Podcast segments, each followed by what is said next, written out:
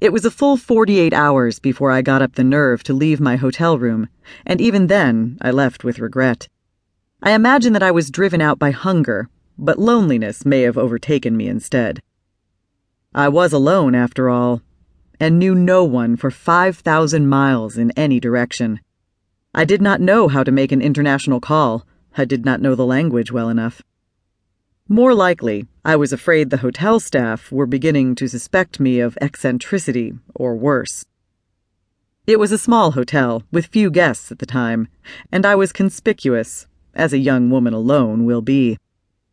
I imagined that my disinclination to leave my room was the subject of discussion at the front desk, and among the maids who tried, unsuccessfully, to gain access to the room that morning in order to change the linens.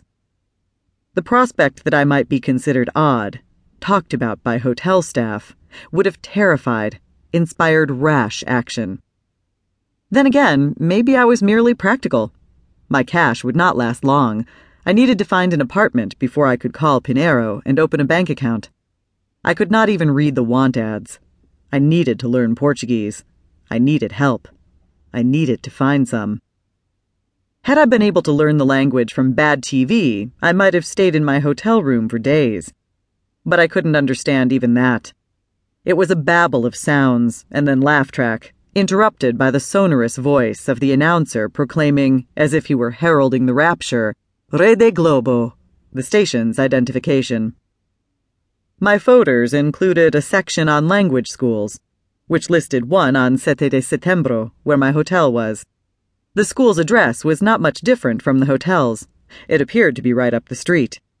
I sat on the edge of the bed and pulled out the pulpy phone directory from the bedside table and looked up the school in its pages. I needed in those days a clear destination, a reason to move or I wouldn't. I was paralyzed by my faith in utility. I wouldn't get out of bed unless I had a place to go, something that needed doing.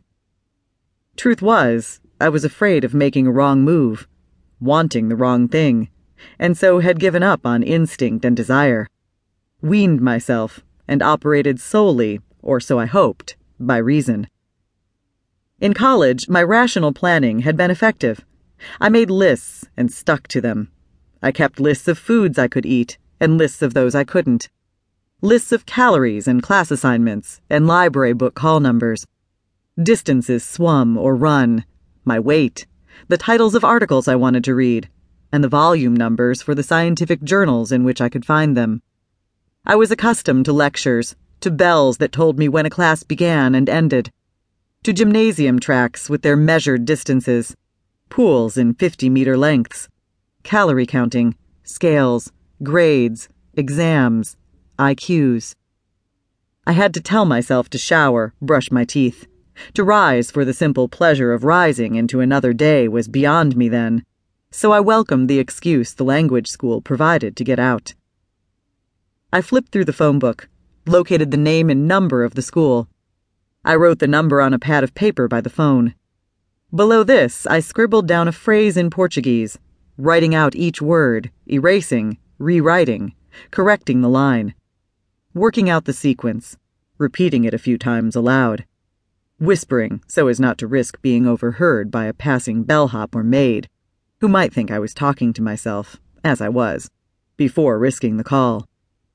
Then I dialed. I heard an angry buzz at the other end of the line, a burr of sound. It sounded like a busy signal, and I considered hanging up. Pronto, someone said on the other end of the line.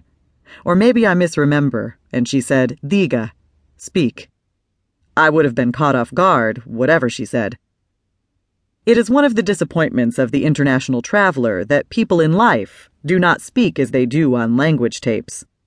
No one ever asks you, Where is the municipal pool? Or, Where is Robert? They do not answer the phone by saying, Alô? Como vai você? They bark. They say, Diga, speak. And you must.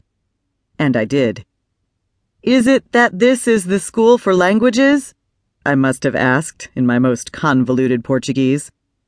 I mistook convolution for a sign of good breeding then.